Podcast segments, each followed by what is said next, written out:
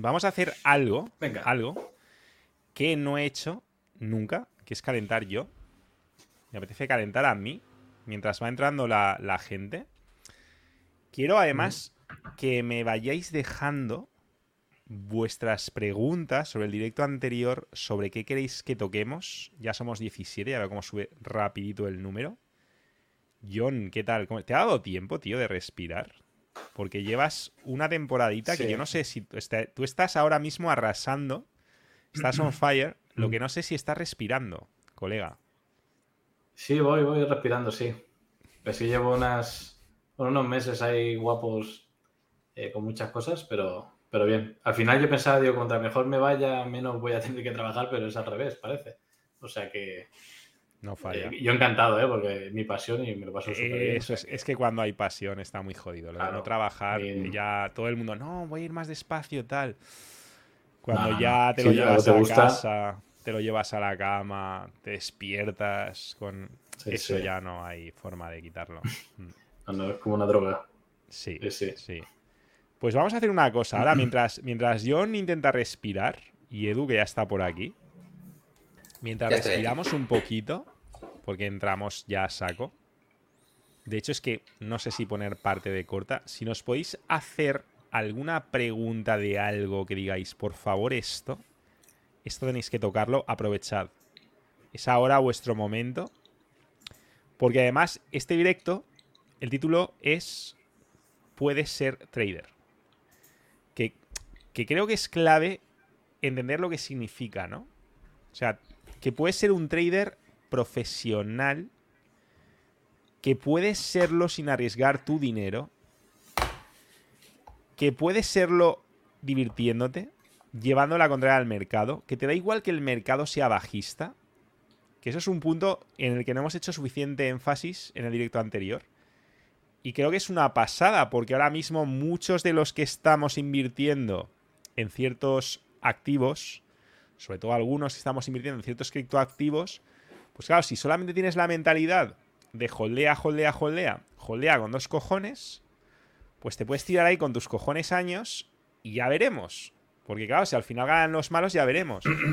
Lo bonito Sí, del sí. trading es que mientras tú holdeas con dos cojones o no, puedes meterle cortos, puedes meterle largos, puedes rentabilizar cualquier mercado. Puedes, como nos enseña Tron, eh, Tron digo, me, perdona, John. Como nos enseña John, especializarte en unos pocos activos con los que te sientas muy cómodo y ahí aplicar el sistema, ¿no? Entonces, yo quiero, quiero tener esto claro porque creo que hay ciertas barreras cuando pensamos en el trading que, que nos alejan. Nos alejan de hacer lo correcto. Una de esas barreras es no entender lo que hace el dinero inteligente, lo que hace el gran capital. Y una de las cosas que me está quedando clara de tratar con John es que el gran capital es miedosillo, es conservador. El gran capital no es un todo o nada. Esos son los pequeños capitales, pero el dinero inteligente dice, hey, cuidado, a mí dame una buena rentabilidad, pero sobre todo, sobre todo, dame una exquisita gestión del riesgo. Y a partir de ahí hablamos. En el momento que yo vea algo raro, ¡shup! Me acojono y bye bye, colega. Por eso, lo que se nos está vendiendo con el fomolambo, cuando nos fomolambean por todas partes, yo empiezo a entender y empiezo a tener la sensación de que es mucho más peligroso de lo que pensaba, no solo porque puedes perderlo todo, como el 95% de la gente, sino porque te mete en un mindset, en una mentalidad completamente errónea. Porque te va a meter en el chip de si no consigo cierta rentabilidad, no soy un super trader, cuando realmente la única forma de conseguir esa rentabilidad es teniendo una pobre gestión del riesgo.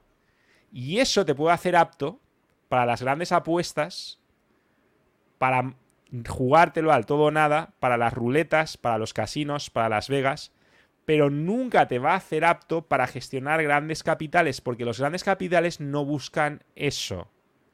Los grandes capitales, el dinero inteligente quiere una rentabilidad lo más cercana a la seguridad posible Y sobre todo, sobre todo, garantías de que no lo van a perder todo. Por eso, no estamos diciendo que no se pueda tener éxito durante, un cierto periodo de tiempo con esas estrategias. Claro que se puede. Claro que se puede ganar al mercado. Claro que se pueden conseguir estas cosas. Pero eso no te convierte en un trader consistente. Eso no te va a hacer un trader profesional que gestione, que sea atractivo para los grandes, grandes, grandes capitales. Y eso, John, fue otro de los momentos de ajá, pum, que me hizo clic de, tu curso. Que por cierto tenéis acceso totalmente gratis, que empieza el domingo, en el enlace que os hemos dejado abajo. Y si no sabéis de qué hablamos, también tenéis enlace al primer directo en el otro canal. ¿Tú te acuerdas ese momento del curso, John, que nos enseñas traders que para el youtuber medio, del FOMOLAMBO, del marketing esperanzador, serían mediocres? Sí, sí. Al final, cuando uno ve eso, le, hace un chip, en, ¿cómo se dice Un clic en la cabeza. Eh, porque dices, joder, yo estoy pensando en hacer un 10, un 15, un 20% eh, al mes y te das cuenta de que personas que están teniendo éxito y que cada mes le cae capital, pues eh, han perdido a lo mejor dos meses seguidos. Otro mes han ganado un 2, un 3, otro mes han perdido. Y el dinero no le para de entrar. ¿Vale? ¿Por qué? Porque esa es la realidad del trading al final, ¿no? Eh, uno de los grandes inversores del mundo, ¿no? Ya de la historia, como Warren Buffett, ¿no? Que es un típico, un tópico, eh, genera de media un 30% anual y es de los mejores en el mundo. Ese chaval con la gorra en una foto con el Lambo va a superar a ese hombre, estaría puesto en universidades, ¿no? O sea que al final hay que ser claro, puede superar unos meses, o un año, o dos años. Todos, sí, sí, pero vas a durar y el siguiente mes el mercado te quita todo y te quita hasta. Y además yo no le doy mi pasta al tío de la gorra. No, no. Yo no sé, yo no sé ni como copy trader, a lo mejor hace un año sí como copy trader, pero como gran inversor, ¿de qué vas? No, no, no. Se la puedo dar si estoy desesperado y me la quiero jugar a la lotería. Pero si yo realmente soy. Eh, mira, el propio Warren Buffett, imagínate que dice, oye, quiero coger una parte de mi portafolio y la voy a meter aquí que me la gestionen unos traders y tal. ¿Qué rentabilidad aproximada puedo obtener? ¿Qué gestión del riesgo? Pues automáticamente yo veo al chaval de la gorra y salgo por patas. O sea, ese tío no le doy mis millones. Es que ese es el problema. Ese es el problema. Es que cuando entras en esa cultura, porque estamos hablando de un clash de culturas. O sea, está el 95% de YouTube y luego estás tú. Que, por cierto, no sé cómo se siente, si te presiona o qué, cómo, no, lo llevas. Con el algoritmo, imagino que el algoritmo no estará ahí diciendo, venga, venga, sí. Vamos a hablar de cosas razonables. Lo tengo abandonado YouTube de hace años y estoy más en Instagram, más activo, ¿no? Estoy más cómodo ahí. Eh, al final es eso, ¿no? La gente, nosotros siempre nos pica a la puerta gente que viene ya de, resabiados, ¿no? De hacer trading, de haber hecho formaciones, claro, pensando una cosa y al final dices, no, a ver, tienes que hacerlo así, esta es la realidad. Si no lo haces así, pues estás intentando hacer un, hito, ¿no?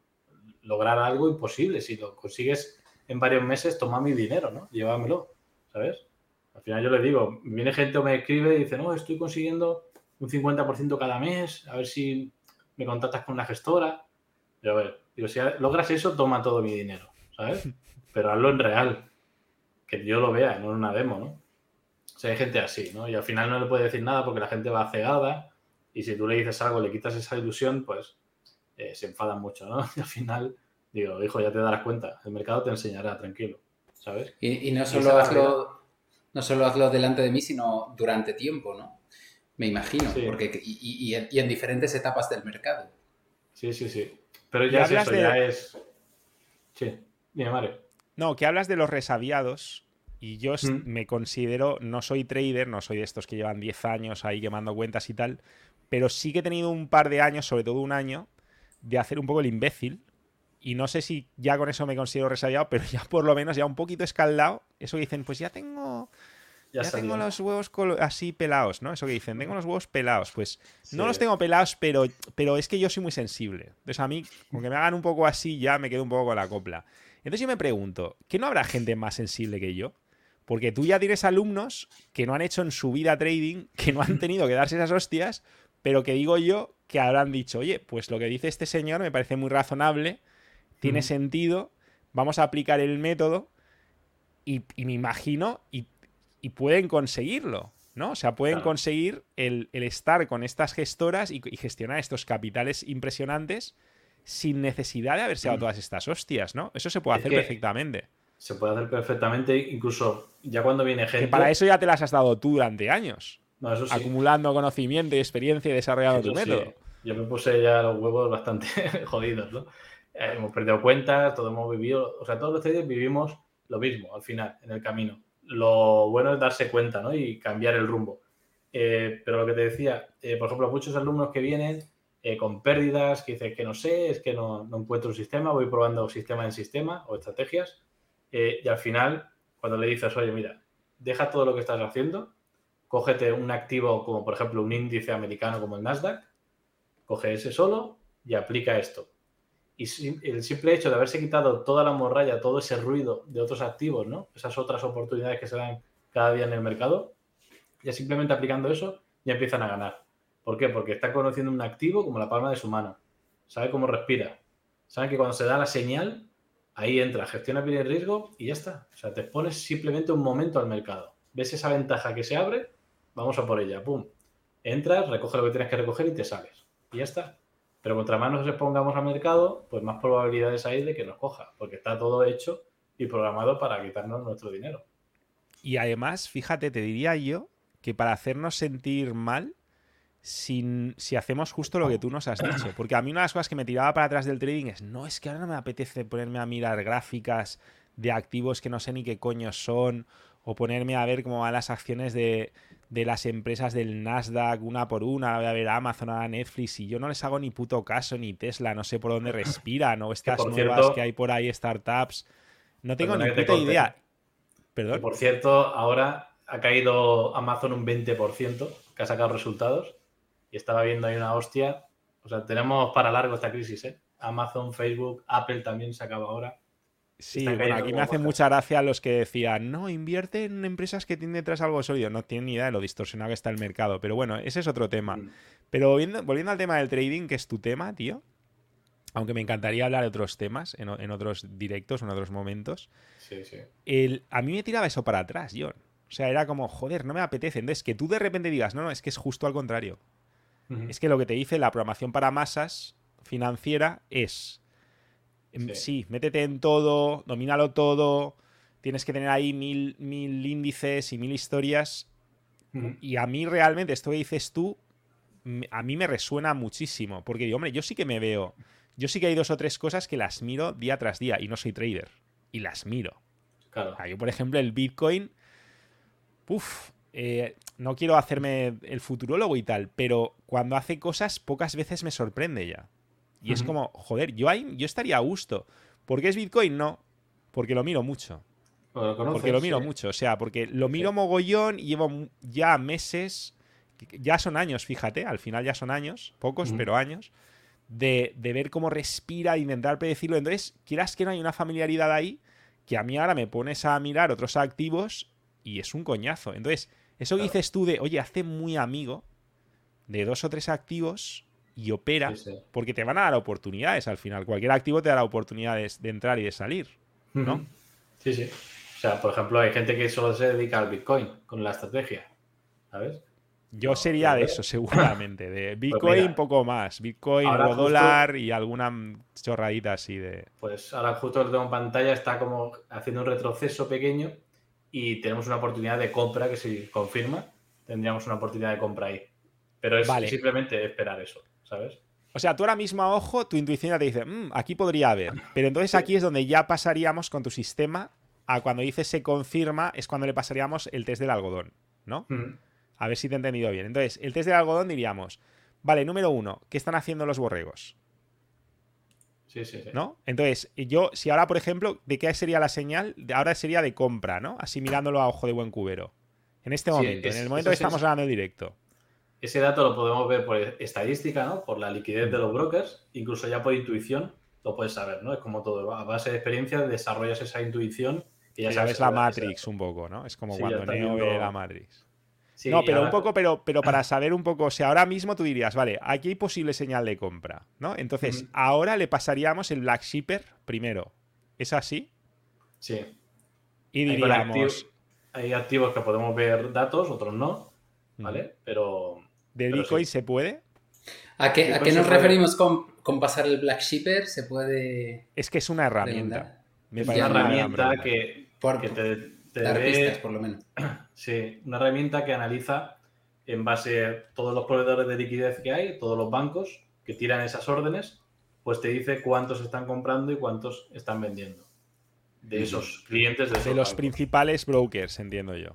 Claro, eso es lo que decía. donde la gente juega, a ver si nos aclaramos, a ver si conseguimos explicar, entenderlo Edu y yo.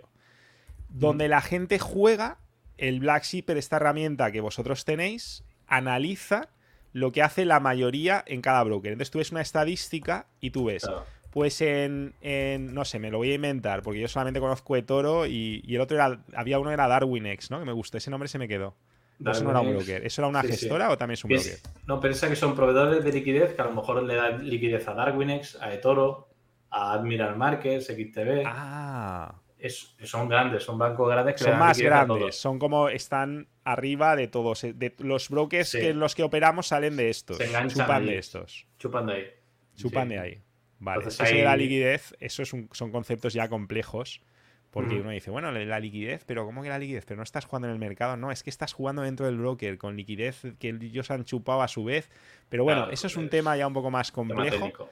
Sí, pero, pero a ver, o sea, lo, básico, la herramienta esta, que es la oveja negra, o, el, pastor negro, ¿no? O sea, el Black Shepherd. El pastor, es el pastor el pastor que está buscando a la oveja negra, ¿qué es lo que ve? Pues lo que hacen las ovejas. Entonces, esta herramienta que es el pastor, el pastor negro, el pastor oscuro, te dice, mira, las ovejas, que tú aquí te da igual no entender lo que son los proveedores de liquidez, que eso es muy importante saberlo. Yo no lo entiendo y aún así me apetecería hacer trading con tu sistema y con tus herramientas. porque te lo da muy masticado. O sea, yo lo veo muy accesible. Edu lo vería y diría, vale, no, no, pues ahora ya lo entiendo. Porque vería de repente a los principales proveedores de liquidez o a los principales brokers y entonces vería lo que hace. Diría, pues mira, un 60% aquí quiere comprar, un, perdón, vender. Aquí un 70, aquí un 50 quieren vender, porque además coinciden bastante, ¿eh? o por lo menos en los ejemplos que nos has puesto. Si en uno, por ejemplo, un 80 quiere vender, en otro a lo mejor un 70 quiere vender. Pero es muy raro que en uno te salga que un 90 quiere vender y en otro de repente un 30 quiere vender. Bueno, te da la media de todos, ¿eh? te da la media ah. de todos los proveedores y te dice exactamente. Lo que ves eran diferentes activos. El euro dólar, el australiano dólar, ¿sabes? Estamos viendo diferentes. Me suena, no me acuerdo, pero me sonaba haber visto como diferentes.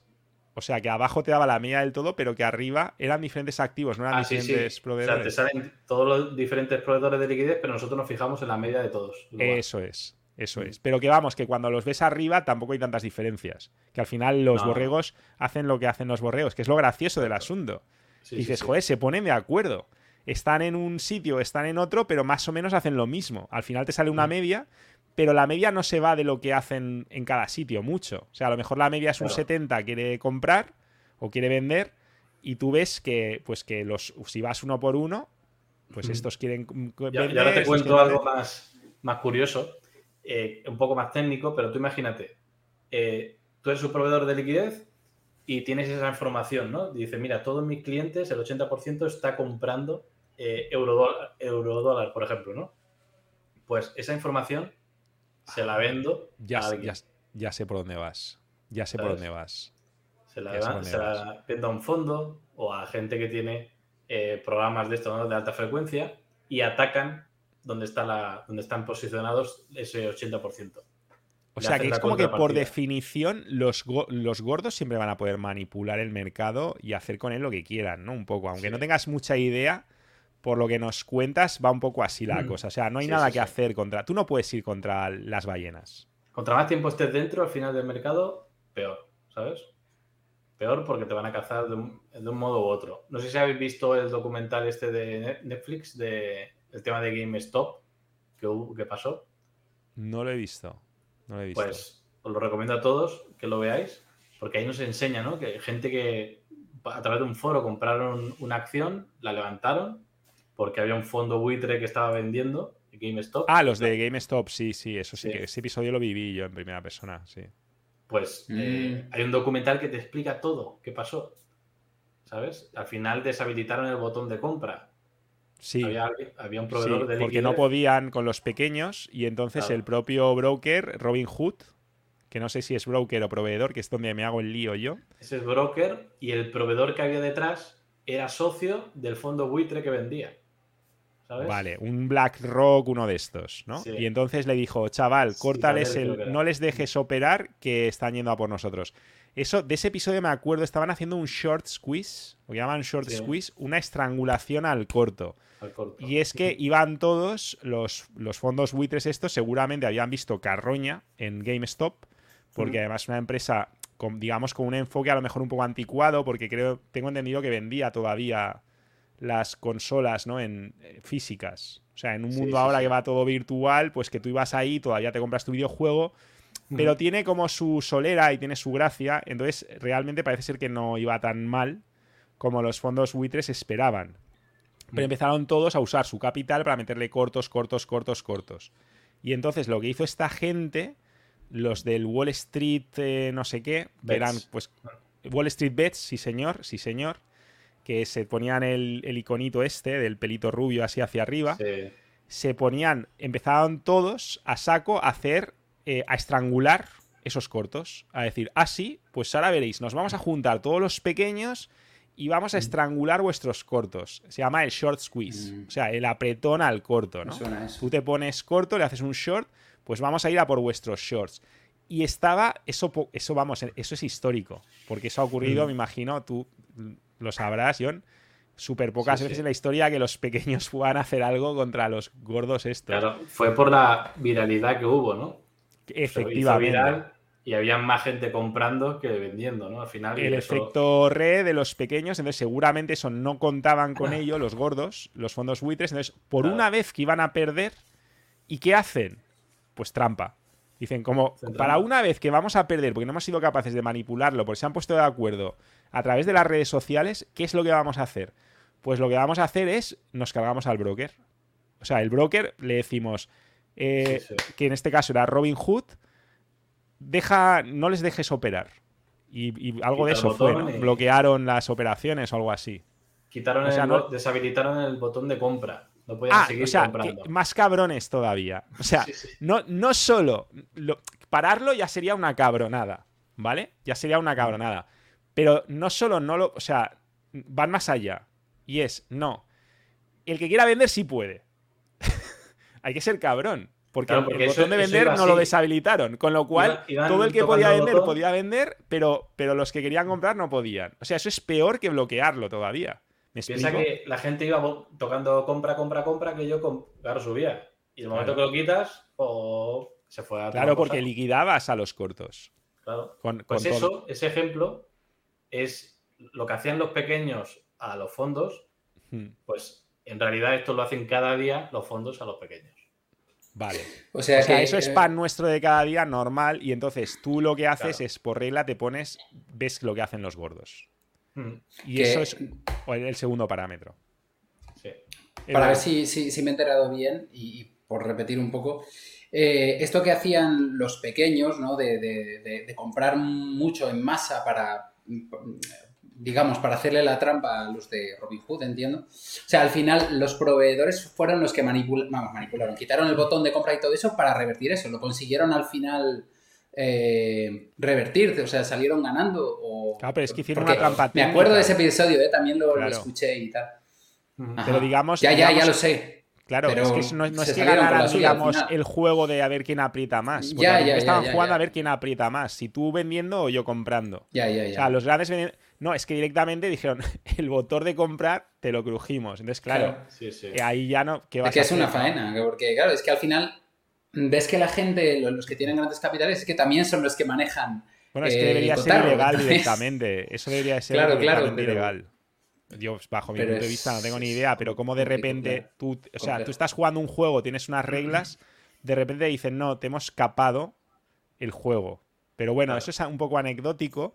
Lo que nos dice John es que eso todos los días pasaba y sigue pasando, pero al revés. Que ese fue un caso histórico tan notorio porque fue una de las pocas veces que los pequeños coordinándose por el, haciéndose virales y tal, consiguieron darle una buena leche a los grandes, haciéndoles un short squeeze. Pero Abajo los ricos, los ricos, la gama GameStop, es esa, ¿no? El documental. Sí. La, saga, perdón. Creo que eso es en latino, pero. Ah, vale, vale. Si pone GameStop Netflix, le sale. Vale. Sí, en diferentes países, pues tendrá diferentes títulos, diferentes traducciones. Pero bueno, a lo que vamos, que es lo, lo rompedor de lo que. del método de John, del método de la oveja negra, del Black Sheep, es que primero detecta o sea, una vez dices, vale, yo aquí me gustaría, o sea, digamos que tú con tu intuición o con lo que ya sabes de trader o, incluso yo o cualquiera, ¿no? Puede decir, oye, pues aquí me apetecería comprar, ¿no? Antes de comprar, yo tengo que ver que más del 70% de borregos están vendiendo. Si no, no compro. Es eso, comprobación número uno. Si no pasa ese, test, no sigo. Y ese es el test del, algodón que comentaba Aide. Aide estaba comentando eso. Pero ese es el primer test. Ahora pasamos al segundo. Y es, vale, vamos a ver qué hace el dinero inteligente. Vamos a ver qué hacen las ballenas. Vamos a ver qué hacen los que manipulan el mercado, digámoslo así, de crudo, como suena. ¿Es así de crudo o no? Sí, sí. Ya lo has visto, ¿no? Que, y entonces ahí tenemos otra segunda herramienta que tienes tú, que es una puta maravilla y que nos permite interpretar más o menos por dónde está el calor del dinero. Y esa sería la segunda confirmación. Que a mí, que te lo he comentado antes, muy de pasada, pero mucha gente que se acuerda de este canal y que sigue este canal puede ver los vídeos todavía y Edu, por supuesto, se acuerda de nuestro mm. legendario método que empezaba por B. Vallenator.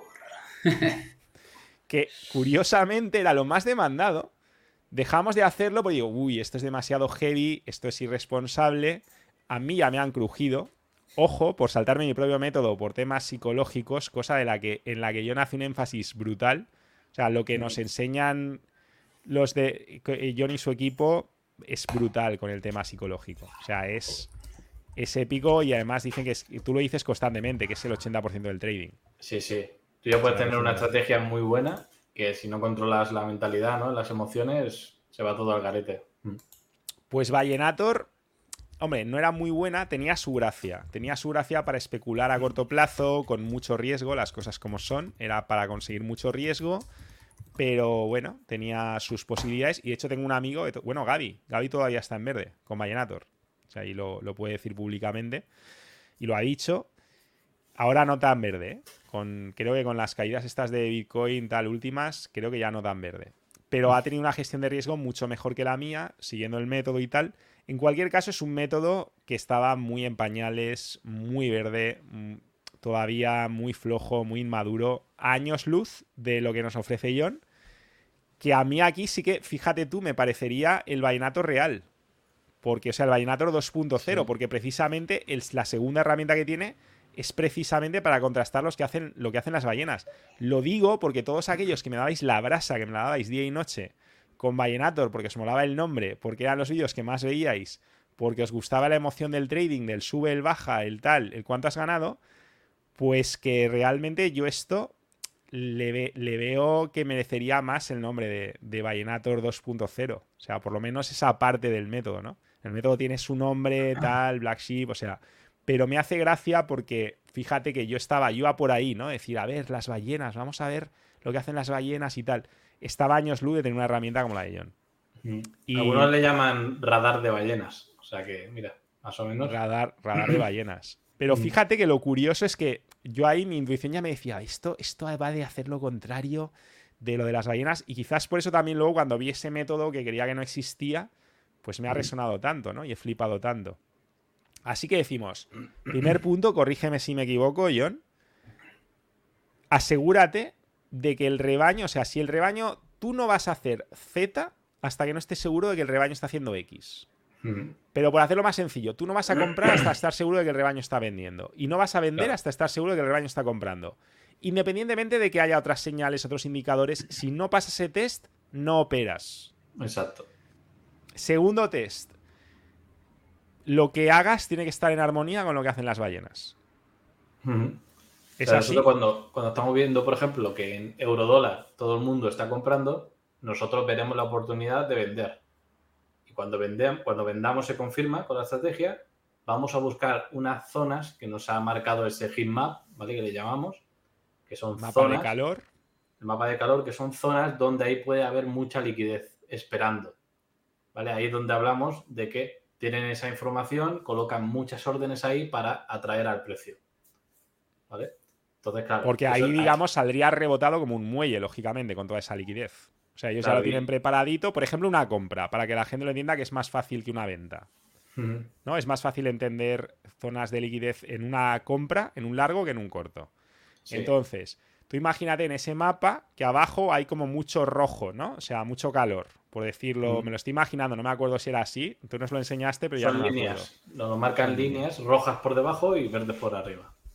Entonces, la segunda confirmación es tú dices, vale, quiero comprar porque todo el mundo está vendiendo, entonces ahora voy a ver por qué zona podría ser interesante comprar, ¿no, John? No, sería cuando tenemos esa confirmación, tenemos un gatillo, ¿no? Que le llamamos para, para entrar en compra, por ejemplo. Y si tenemos esas zonas por arriba, ese sería nuestro objetivo para recoger profits. ¿Vale? Porque el precio irá para allá a tocar esa zona. Claro, la gente se queda muy impresionada, ¿no? Cuando va viendo cómo trabaja el heatmap, va viendo que va a por todas las zonas. Lo difícil que es. va rellenando, digamos, como imanes. O sea, esas zonas son como imanes que atraen al precio, tanto por arriba como por debajo. ¿Es así? Exacto. Sí, sí. Porque hay como porque son zonas con mucha liquidez o vacíos de mm. liquidez, cosas así, ¿no? Entiendo. Sí, lo que suelen hacer es colocar muchas órdenes ahí, ¿vale? Órdenes mm. pendientes que no entran al mercado, sino que están a punto de entrar y el precio lo detecta y va a hacer la contrapartida, ¿vale?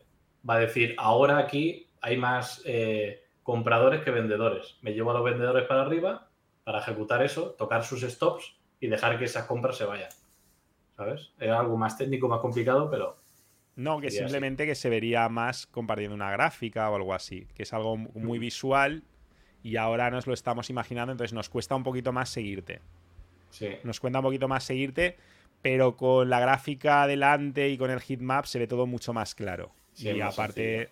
Y bueno, y de todas formas, eh, donde se ve súper claro es en el curso completo, que lo tenéis gratis en el enlace de abajo donde John aquí además incide muchísimo y es todo muy, muy visual y se entiende muy bien. Yo ahora es verdad que estoy hablando un poco de memoria, de cabeza, de lo poquito que he visto por encima, pero un poco entendiéndolo.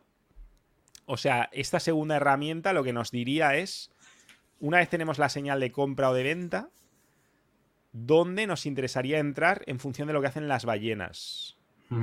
Y dónde nos interesaría sobre todo salir, ¿correcto? Más la salida, sí. Vale. Son puntos donde el precio llegará y nosotros podemos salir ahí. Vale. Vale.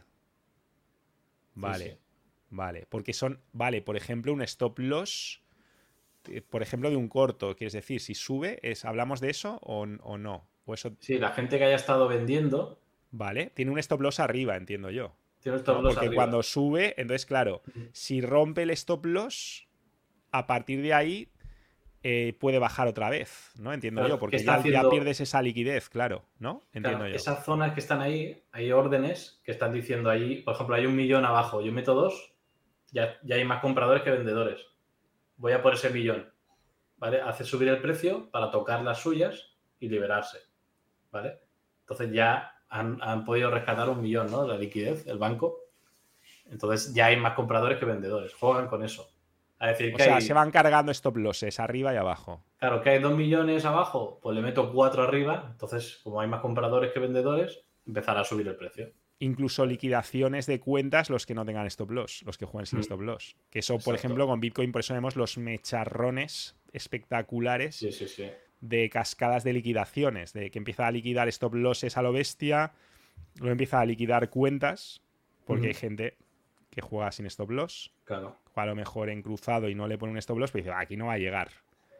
Y como simplemente... hace así constantemente, pues dicen, yo voy a ganar a costa de los que juegan con stop loss. Pero, pero de repente, cuando te crees que no va a llegar a no sé dónde, llega. Y luego inmediatamente sube otra vez. Sí, sí, sí. Eso es lo que hacen, ¿no? Juegan, para que la gente lo entienda, juegan con. Eh, esto se trata de un mercado sube porque hay más compradores que vendedores. Entonces ellos se encargan de eso. Hay mucha gente vendiendo, pues yo compro más que ellos para levantar el precio y llevarme todo ese dinero, ¿sabes? Entonces hacen, hacen ese juego con la liquidez. Porque tienen toda esa liquidez para hacerlo, para moverlo. Tienen esa mm. liquidez enorme, por eso son ballenas, ¿no? Es como si yo quiero si yo quiero llenar un océano, que me imagino que influirá también la cantidad de manipulación, la capitalización del activo. Un activo muy capitalizado es más como un océano, entonces si tú metes una ballena o la sacas se nota menos.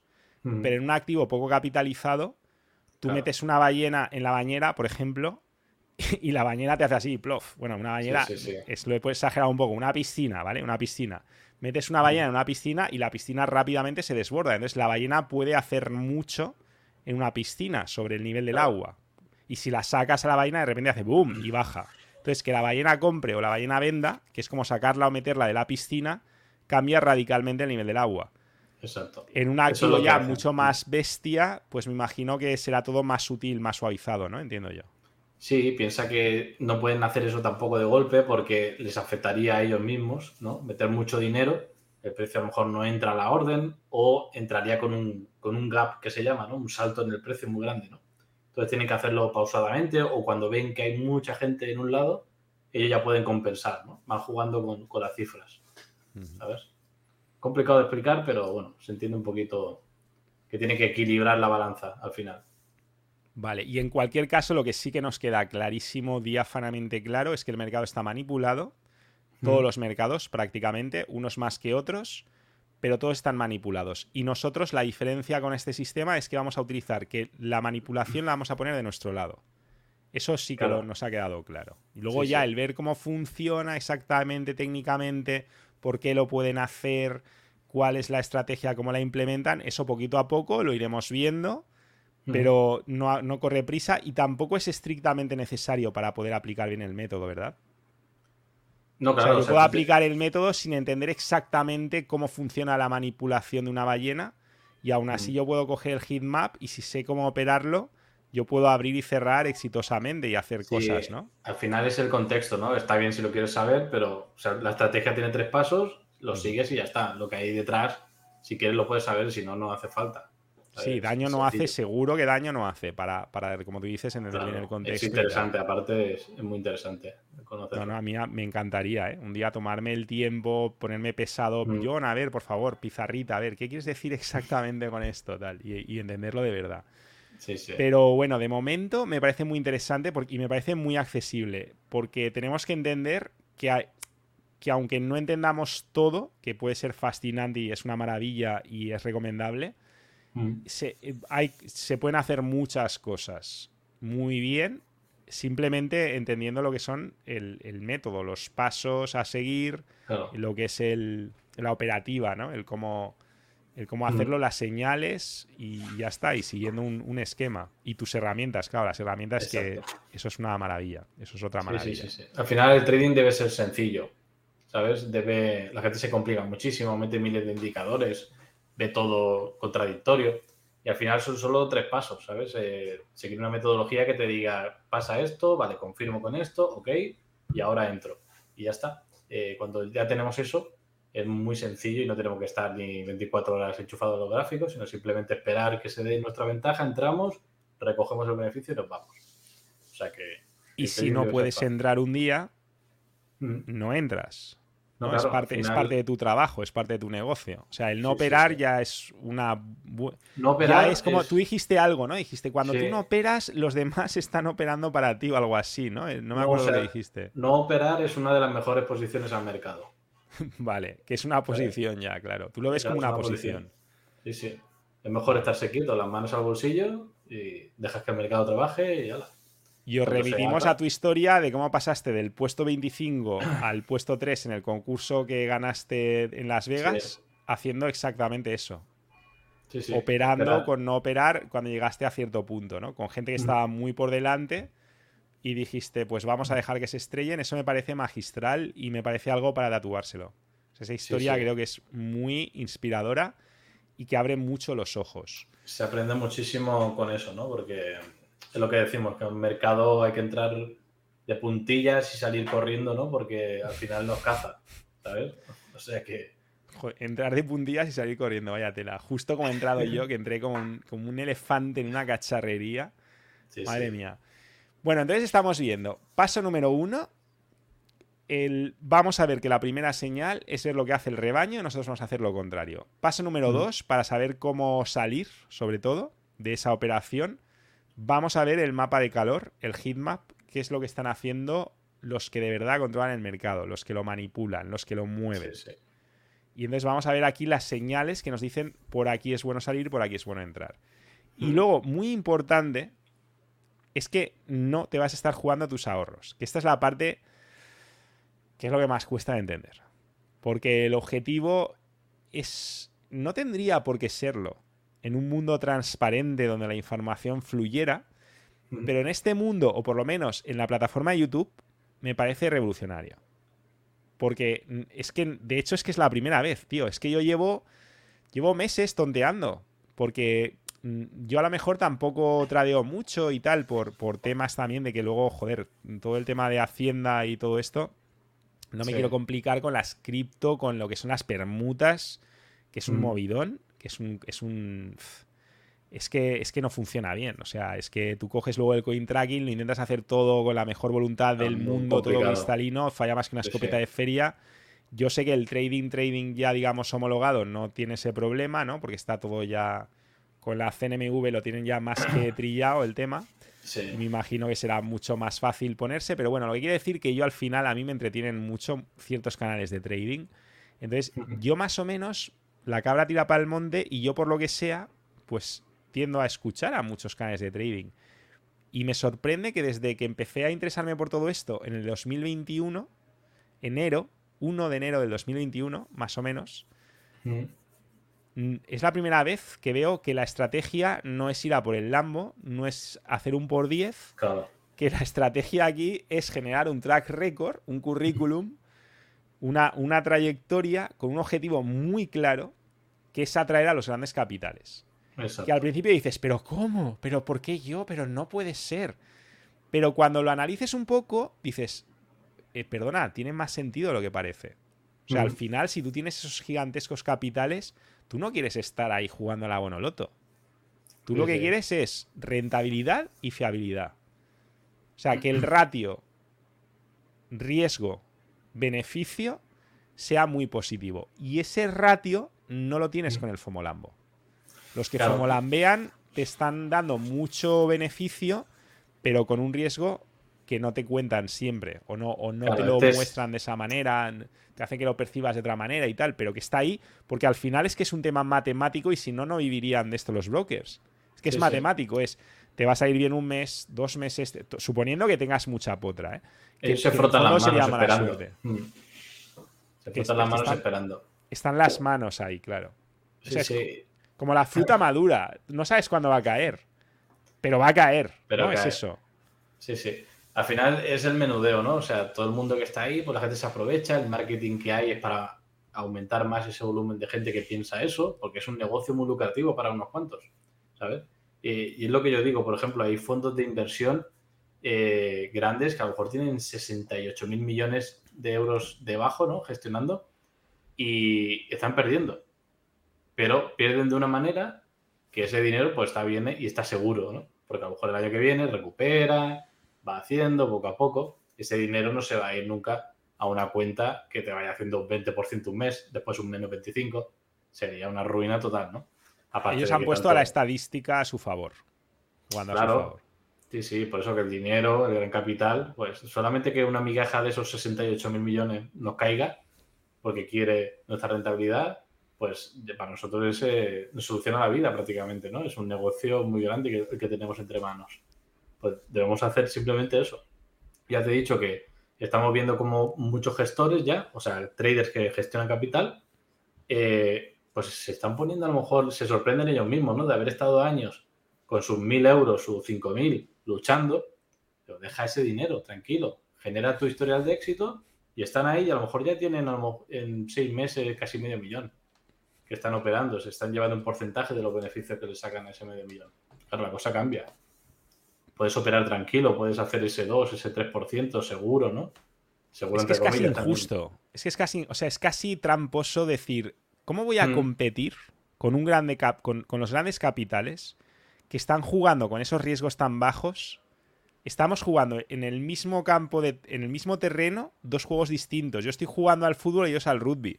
O sea, ¿cómo voy a competir con ellos que están arriesgando tan poco mientras yo estoy arriesgando tanto con tan poco capital? Es que es cuestión de tiempo que caiga, es cuestión de tiempo. Es que el trading es un traspaso de dinero. Tú si estás haciendo el loco, el que está aquí esperando te está mirando como diciendo, ya morirá, ya morirá. Cuando muere, pum, te lo quitas. Vas trabajando, pum. ¿Sabes? Ya está. Y tú como un loco ahí, ajá, como un perro rabioso, ¿no? Y este está aquí mirándote. Es que esa es la... Es, claro. Ventaja, entro y lo cojo. Ventaja. Y, la suma va así. Mientras que el otro va así, así, así, así, y, y acaba muriendo, ¿no? Creo que eso es lo primero que tendrían que explicar cualquier canal de trading tendría que dejar eso, pero súper claro y cuál es el juego. Porque creo que el problema es ese, tío, que no se plantea bien el juego. Tú fíjate hasta qué punto somos. Somos, somos analfabetos financieros, y yo me incluyo. ¿Vale? No, tú no, desde luego, pero yo, yo sí. O sea, tú fíjate que incluso yo me acuerdo cuando empecé a hacer tonterías con Bybit, con, a jugar con Bitcoin y tal. Primero que mi mayor error fue no valorar cuando tenía un sistema más o menos razonable y estaba consiguiendo buenas cosas, primero no valorarlo. Precisamente ah. por el FOMO que te lleva a decir, menuda mierda, mira este de al lado lo que está haciendo, tal. Y en lugar de hacer lo que tú hacías con tu experiencia, decir, ya se piñará, ya se piñará, pues no, yo me, picaba y tal, y, por eso, por eso me, me crujieron la, la cuenta dos veces, ¿no? Y lo perdí todo todo lo que tenía en esa cuenta, ¿vale? Que luego también hay que explicarlo todo. O sea, luego hay gente que dice... Entonces, por un lado eso, pero es que por otro yo me acuerdo que a lo mejor podía tener una semana buena o lo que sea súper ultra apalancado. Y claro, y a ti ya el broker, en este caso Bybit, te da unas gráficas que son acojonantes, porque lo ves de repente todo súper verde, ves unos por cien estratosféricos de 200, de 500, 600 por cien, haciendo el animal, haciendo el animal Claro, tú eso lo sacas, lo publicas, y de hecho yo hice alguna cosa, algún comentario, y luego vi la reacción de la gente y dije, vale, espera, esto no es responsable. Porque igual yo estoy haciendo el cabra, pero es que más gente va a hacer el cabra y gente que todavía sabe menos que yo, que ya es decir.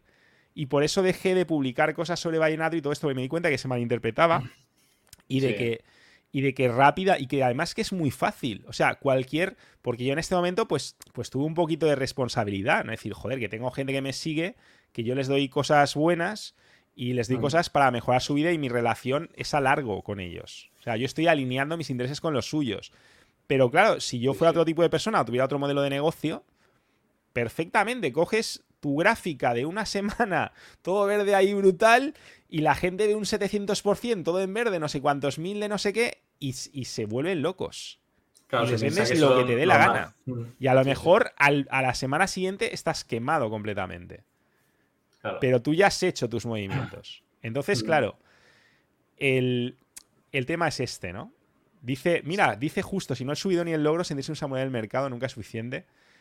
Yo es curioso porque a mí todo esto que, estamos... El, sistema que, has desarrollado, John, a mí me recuerda un poco a eso, ¿no? O sea, cuando, cuando yo empecé a ver tu curso, por encima, insisto, no he profundizado, que tenéis el enlace debajo, insisto, mi sensación fue como cuando de repente entras en un cuerpo de élite militar, que dices, espera, esto, esto es otro rollo. O sea, ¿cómo? Que ahora voy a hacer así, que me voy a tirar de 200 metros de un helicóptero, que está todo coordinado, que está todo preparado, que mm. las cosas salen. Esto es muy serio, o sea, como muy, como de seriedad máxima, ¿no? Decir, pum, pum, pum, pum. O sea, es, otro nivel, otra forma de ver las cosas, otra perspectiva, otra liga. O como comentaba Yona, como un samurái financiero. Es que lo tenía hasta apuntado. O sea, es como ser eso, como ser un cuerpo de élite o un samurái del jiu financiero. Lo ves de, otra manera. Jonah también tenía por ahí una pregunta que creo que será interesante, porque es un crack también, eh, que decía, em, en, tu experiencia, te preguntaba a ti, John, ¿consideras que aprender a leer la acción del precio tradicional es una trampa para traders minoristas? Lo, dice con toda la jerga y todas sus cosas. Está bien si, si también lo explicáis un poco para más pollos menos entendidos. ¿Lo puedes publicar el, aquí en la... ¿Dónde está? Ah, no lo he puesto, perdón. Pensé que lo había puesto. Ahí está. Sí, la acción del precio al final es eh, ver un poquito cómo se porta el precio, ¿no? Qué dibujo está haciendo ese gráfico e interpretarlo un poco, ¿no? la acción del precio es lo mejor que hay, porque todos los indicadores, los demás, que hay miles y miles de indicadores, te están eh, diciendo algo de la acción del precio, ¿no? Pero de otra forma. Entonces, si tú controlas la acción del precio, pues ya, ya vas avanzando bastante, ¿no? También pregunta si teniendo el Black Sheep Method eh, compensa aprender esa acción o, a, lo mejor ya está incluida ¿no? dentro de ese método. Sí, sí, usamos a veces para patrones también eh, para confirmar esa entrada a mercado con, la acción del precio. Muy sencillo. Esa tengo yo mi duda. O sea, que, ¿hay alguna línea en los patrones de estos sí, estos no? O sea, quiero decir, si ahora, por ejemplo, me pongo, y esto te lo pregunto ya como duda personal que tengo, voy a aprender a hacer Fibonacci, voy a aprender a eh, hacer figuras, voy a aprender a controlar las medias móviles y las medias móviles exponenciales, las EMAs, todo esto, Exponential Moving Average. O sea, todas estas cosas lo voy a aprender más, menos, nada, sí, no, esto sí, esto no. O como una curiosidad, o ni siquiera lo mires. ¿Qué filosofía tenéis con esto? Nosotros quitamos toda la paja esa eso es paja. Eso es paja. Claro, a ver, está bien aprenderlo cuando te inicias, todos pasamos por ahí, pero al final son indicadores retrasados, te están diciendo lo que ha pasado en el mercado.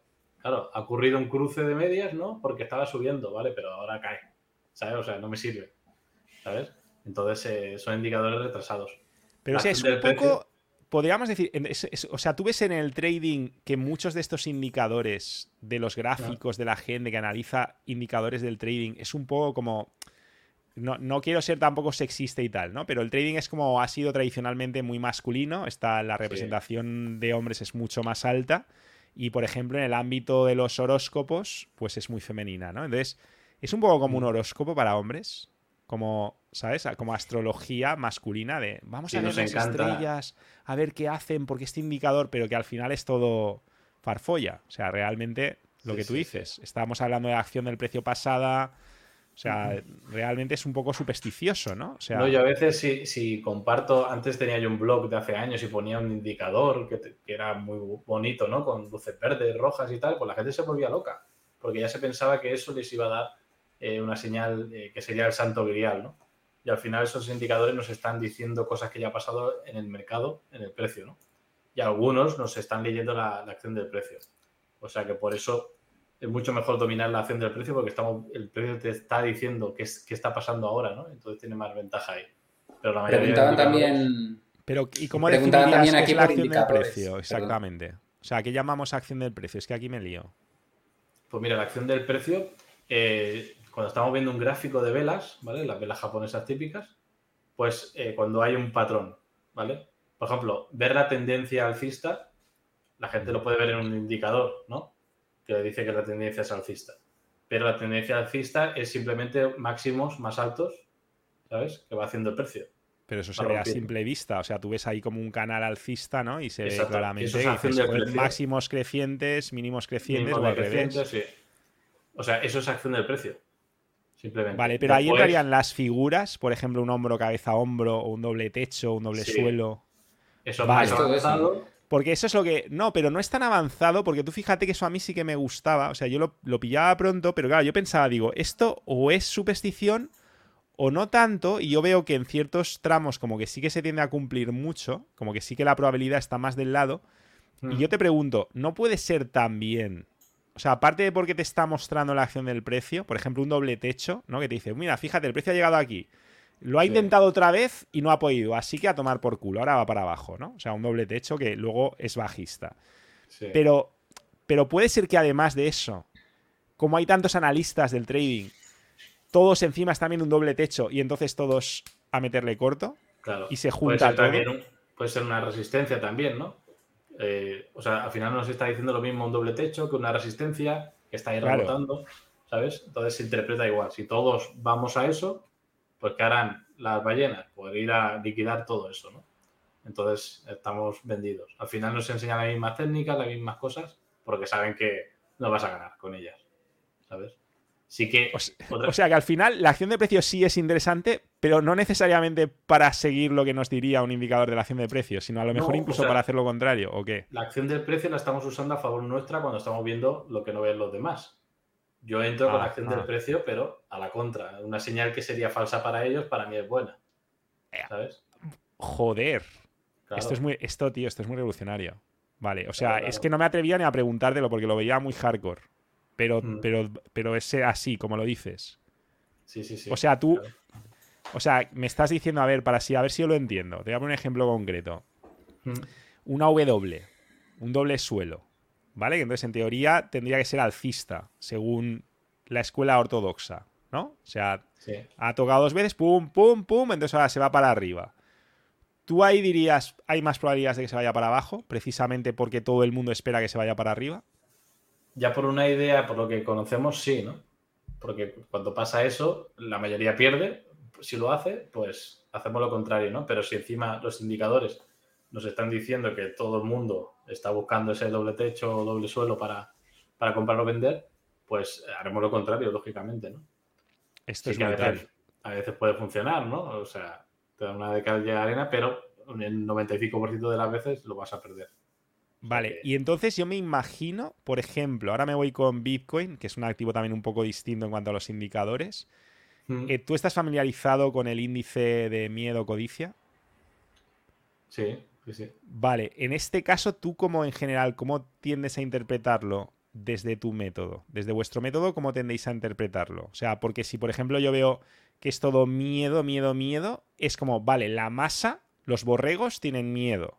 Luego es momento, claro, aquí hablamos de acumular, no es lo mismo acumular que el trading, claro, es que es diferente, no es lo mismo zonas de compra para promediar que para hacer trading. Pero digamos una acción de precio corta, un día que está el miedo en 8, que es como, o sea, miedo extremo, ¿vale? O sea, mm. va de 0 a 100 o algo así, quiero recordar, que está rojo vivo. Claro, ahí por un lado tenemos, eh, todos los borregos están acojonados luego sería señal de compra, ¿no? Entiendo yo. Pero por otro lado es, pero todo el mundo está viendo esto. Y, entonces el que le eche huevos va a comprar. Entonces, ¿ahí qué haríamos? O claro, ese dato, las ballenas. Ese dato cada día cambia. Hoy mm. pueden tener miedo, mañana ya no tanto, ¿sabes? O sea, no es que vaya a hacer la acción ya, porque esté ese dato ahí. Puede llegar a una cifra y no quiere decir que el mercado se dispare, al contrario, ¿no? O a favor de eso. O sea que no, tiene sentido, ¿no? Yo lo veía interesante como para zonas, pero ya no para hacer trading, sino para, bueno, para hacer en todo caso swing trading o, simplemente inversión, para decir, voy a promediar por esta zona. voy a hacer DCA por esta zona, pero ya con vistas a acumular, porque sí que entiendo que a la larga son buenas zonas de compra, el, miedo extremo, y buenas zonas de venta, la euforia extrema, pero claro, a la larga, no, no para hacer un, una operación de un día, porque es lo que tú dices. O sea, si estás en 8 y al día siguiente estás en 7, pues aún puede hacer así o lo que... sea, o que haga así y que el miedo no haya más miedo porque ya dicen, ya cayó bastante, va, pues nos relajamos. Es que, claro, el tema de Bitcoin ha sido algo muy duro, ¿no? Por el tema de la gran subida que tuvo en el 2021 con las acciones también, ¿no? Todo subiendo porque estaban imprimiendo dinero. Eh, pero claro, toda la gente, yo, yo tengo Bitcoin, ¿no? He ido acumulando y ya paré de hacerlo. Pero al final te das cuenta de que dices, estás teniendo esperanza en un activo que no sabemos de dónde sale. Eso ya entramos en conspiración, ¿no? No sabemos de dónde que sale. si Satoshi Nakamoto realmente es de los malos, que fue que fueron los, los fondos buitre y cosas así que lo, que lo han creado para darnos la esperanza, para luego introducir las CBDCs. Y esa teoría también la he oído. Las CBDCs estas, eh, hostia, cuando te explican cómo pueden funcionar o cómo van a funcionar, te quedas acojonado, ¿no? es que eso acojona con hagas lo que hagas con, Bitcoin, ahí estás jodido. O sea, eso, eso es muy distópico. O sea, ahí, puedes decir que Bitcoin ha podido servir como un caballo de Troya, ¿no? Para implementar el control social económico. Hay gente que dice eso, ¿eh?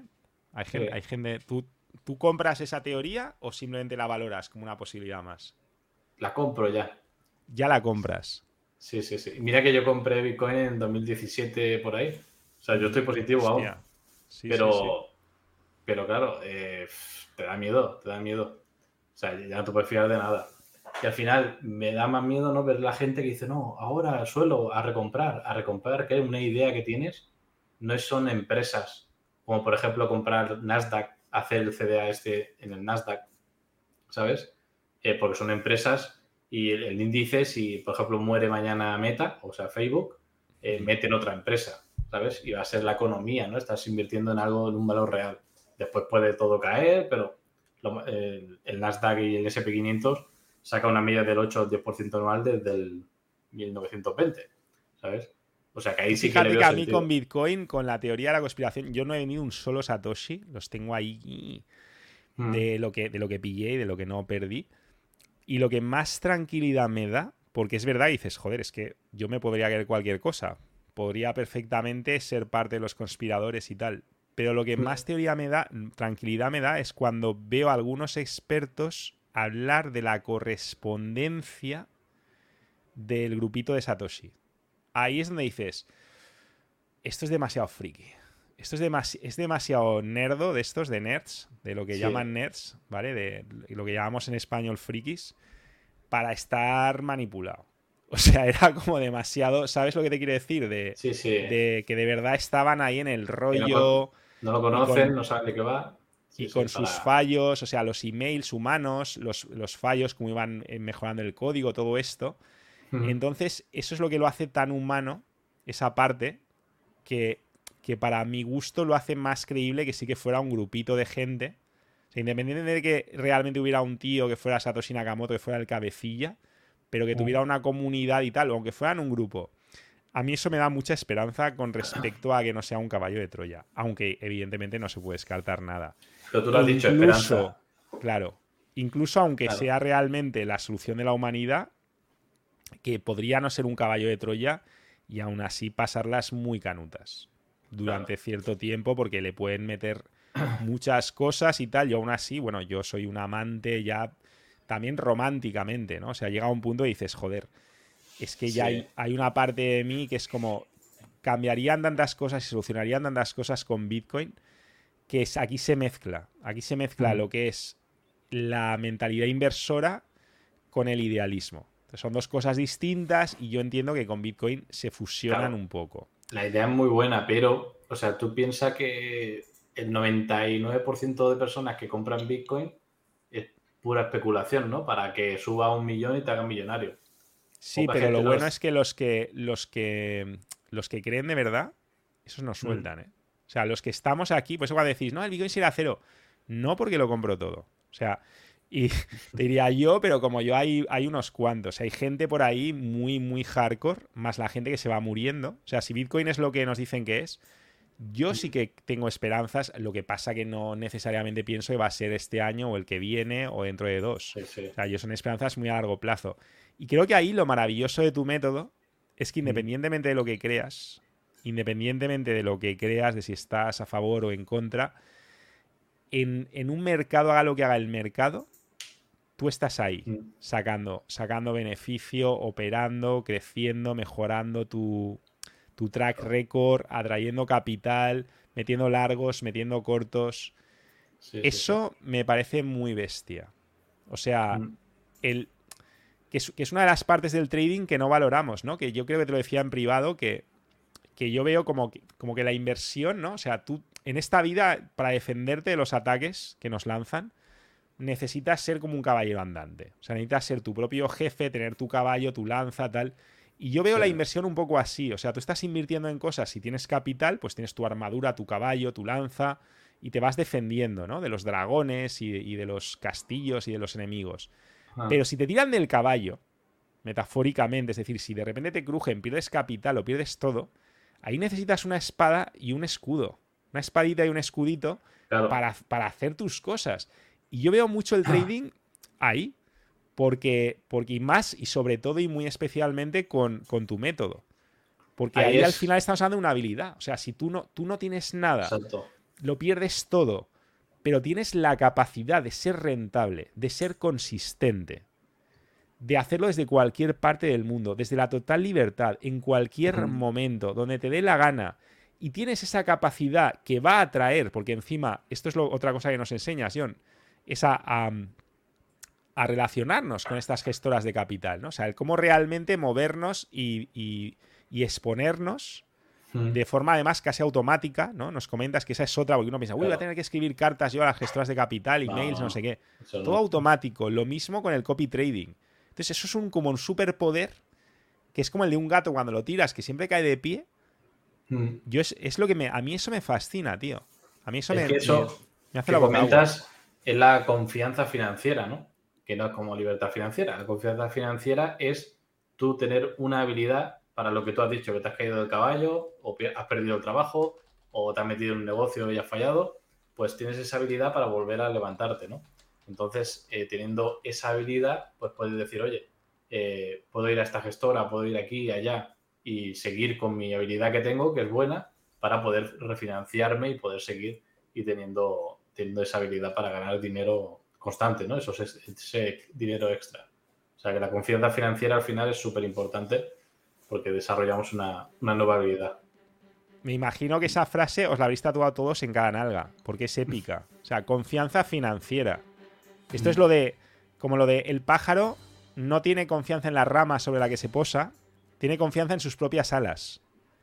Y esto es lo que nos da el verdadero trading que no tiene nada que ver, o sea, el mundo real del trading de los, de los verdaderos traders profesionales que bueno, ya hablaremos más porque a mí es que si yo lo digo aquí va a parecer inverosímil, porque no hay tiempo de explicarlo, pero cuando nos pones ejemplos del tiempo en el que se puede uno hacer, ir profesionalizando y convertir esto en un negocio, en una fuente de ingresos extra, atrayendo mm. capital, capital externo grande, es que te rompe todos los esquemas. Y dices, ¿por qué la gente no está haciendo vídeos sobre esto? ¿Por qué no están hablando de esto?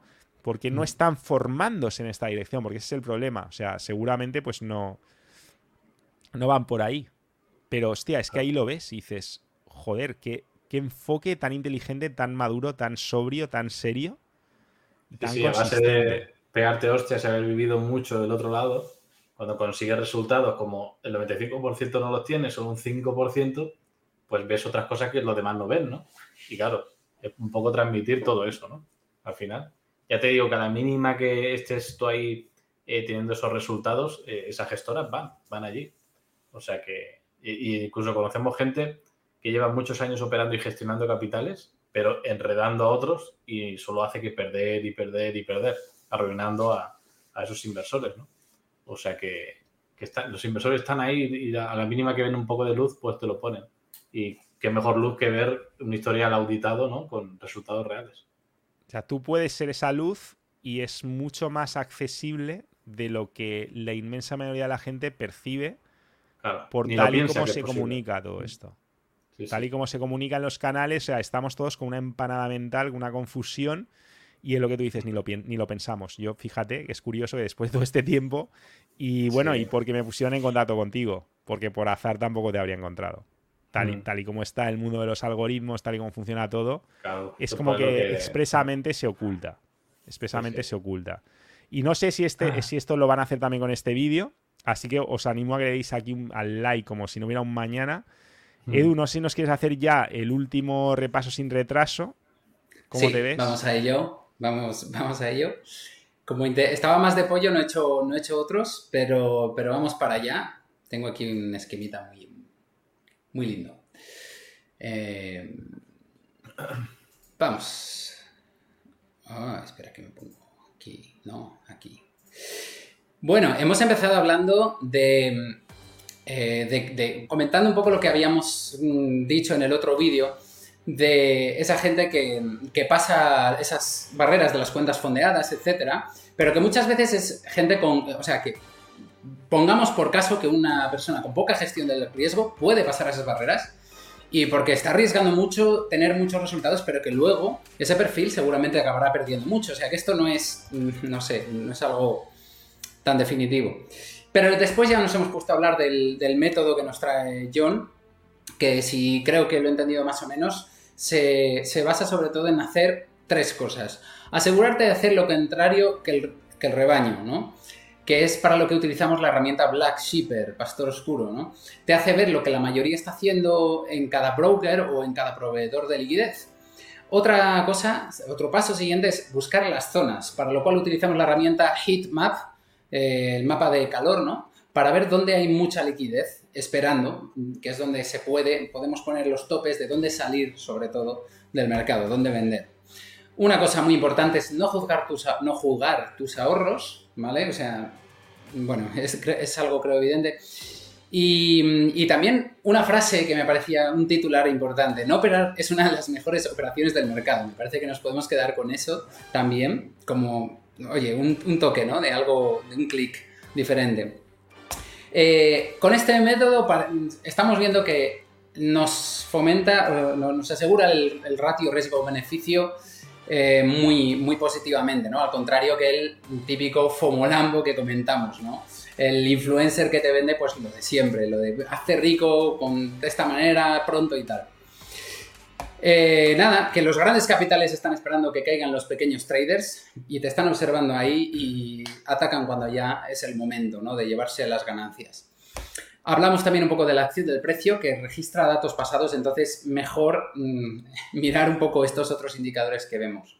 Y bueno, luego hablando un poco del Bitcoin y, eso, que este método es automático, mm, una forma entiendo yo de exponerse también a las gestoras para que te puedan, puedas entrar y que nos dejan ver un pequeño porcentaje, o sea, lo que un, solo un pequeño porcentaje ve de la gente. Y eso lo cambia todo. Espectacular. Edu, no, yo no sé hacer comparaciones, pero si tuviera que jugarme mi pasta ahora mismo, ¿a cuál ha sido tu mejor repaso sin retraso de toda la historia de la humanidad, por los tiempos de los tiempos? Me lo jugaba este. Fíjate lo que te digo. Pues nada, gracias. es un honor. Has, estado on fire haciéndolo y tomando notas antes, porque si no es imposible hacerlo así de bien. Sí. Imposible. En ello he estado. Pues enhorabuena. Preguntan si esto queda grabado, sí queda grabado. Sí, nos vamos todos ya. Absortizarlo después. Absortizarlo, absortizarlo. Y nos vamos ya, yo me quedo, me, quedo además como frase final el, concepto este de John de confianza financiera, que no es lo mismo de libertad financiera, que tiene que ver con esto que decimos del pajarito ah, que tiene confianza en sus propias alas. No, tú puedes mm. tener libertad financiera porque tienes una rama muy sólida en la que te estás apoyando, pero Lo tenía apuntado también.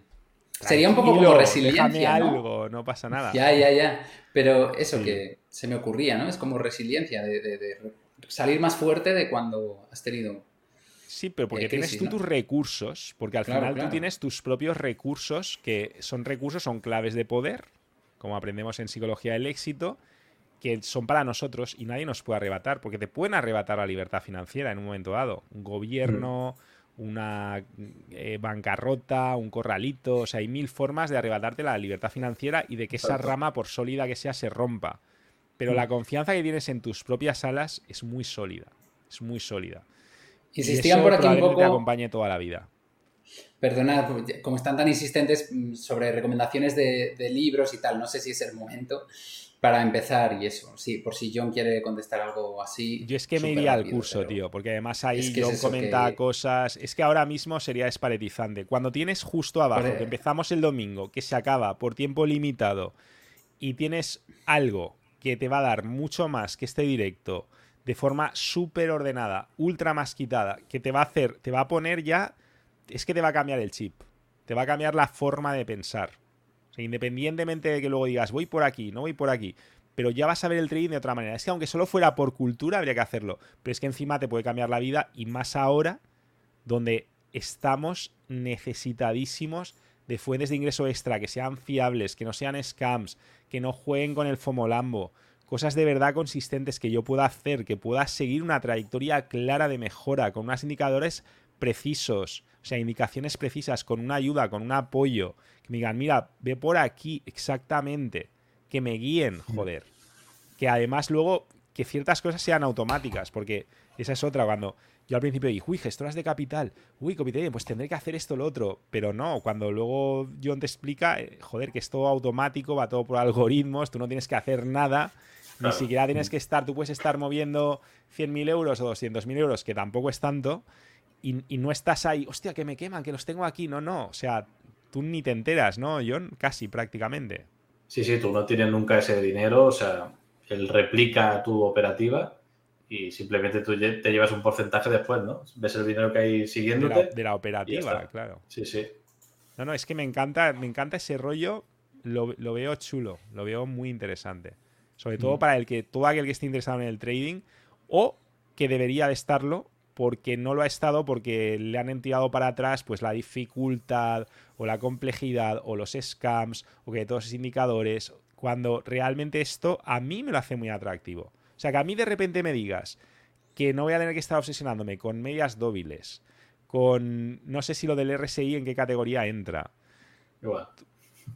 dime que entra en la paja, por favor. Que entra en la paja, sí, sí. Qué alegría me das. Qué alegría me das. O sea, que, yo, que pueda haber cosas que a mí además ya me parecían de sentido común y que me apetecía más mirar por lo que sea, porque yo cuando miro una gráfica hay cosas que me atraen más que otras y me alegra mucho ir, tío, que esas cosas que a mí me estimulan más, la mayoría son tienen más que ver con, con cosas que hay que mirar, ¿no? Y lo de la acción de precio para llevar la contraria, o sea, muy, muy bonito. O sea, a mí, por lo menos, como Kaizeneca, me atrae mucho. Yo no puedo poner la mano en el fuego todavía porque no, no lo he hecho, no lo he probado. No creo que me dé la vida para hacerme trader profesional, la verdad. Estoy ya en muchos fregados. Pero reconozco que se me hacen los dientes largos. Y reconozco que es muy goloso. Es muy goloso. lo porque ya aparte, pase lo que pase, claro. Y todos mm. necesitamos esa, ese, ese, escudo y esa espada, ¿no? Por si nos caemos del caballo. Hay quien está ya directamente que, no están fuera del caballo. Pues, tío, ya lo tienes claro. Pero tanto si estás fuera del caballo como si estás en el caballo y te puedes caer, mm. mola mucho, tío. Y ese enfoque yo estoy deseando. Que empiece el domingo, ¿no, John? El domingo. El domingo a las 7 de la tarde estaremos ahí ya en directo. Es el directo cero, que es de bienvenida, eh, para explicar todo un poco, ver ya conceptos y aportar un poco de valor y después están los cuatro días. O sea que ya tenéis cinco días ahí de, directos de pura formación. Y sé que cuesta de creer, pero tienes un fondo todavía más molón que este de hoy, ¿eh? Y mira que este a mí me lucra. A mí este me flipa. Es como muy hemos hecho el, evento que hacemos de Black Sheep Live, es la hostia. Hay un equipo ahí tremendo. Es la leche. Es un placer incluso audiovisual, te diría. ¿eh? O sea, yo es de esos cursos que dices, joder, me pongo aquí. Y además, como son conceptos que tampoco te tienes que volver loco, o sea, no, tienes que tampoco, ¿sabes? No, no te va a salir humo de la cabeza. Te, va a explotar la cabeza, pero decir, joder, joder, qué enfoque tan, tan innovador, qué revolucionario.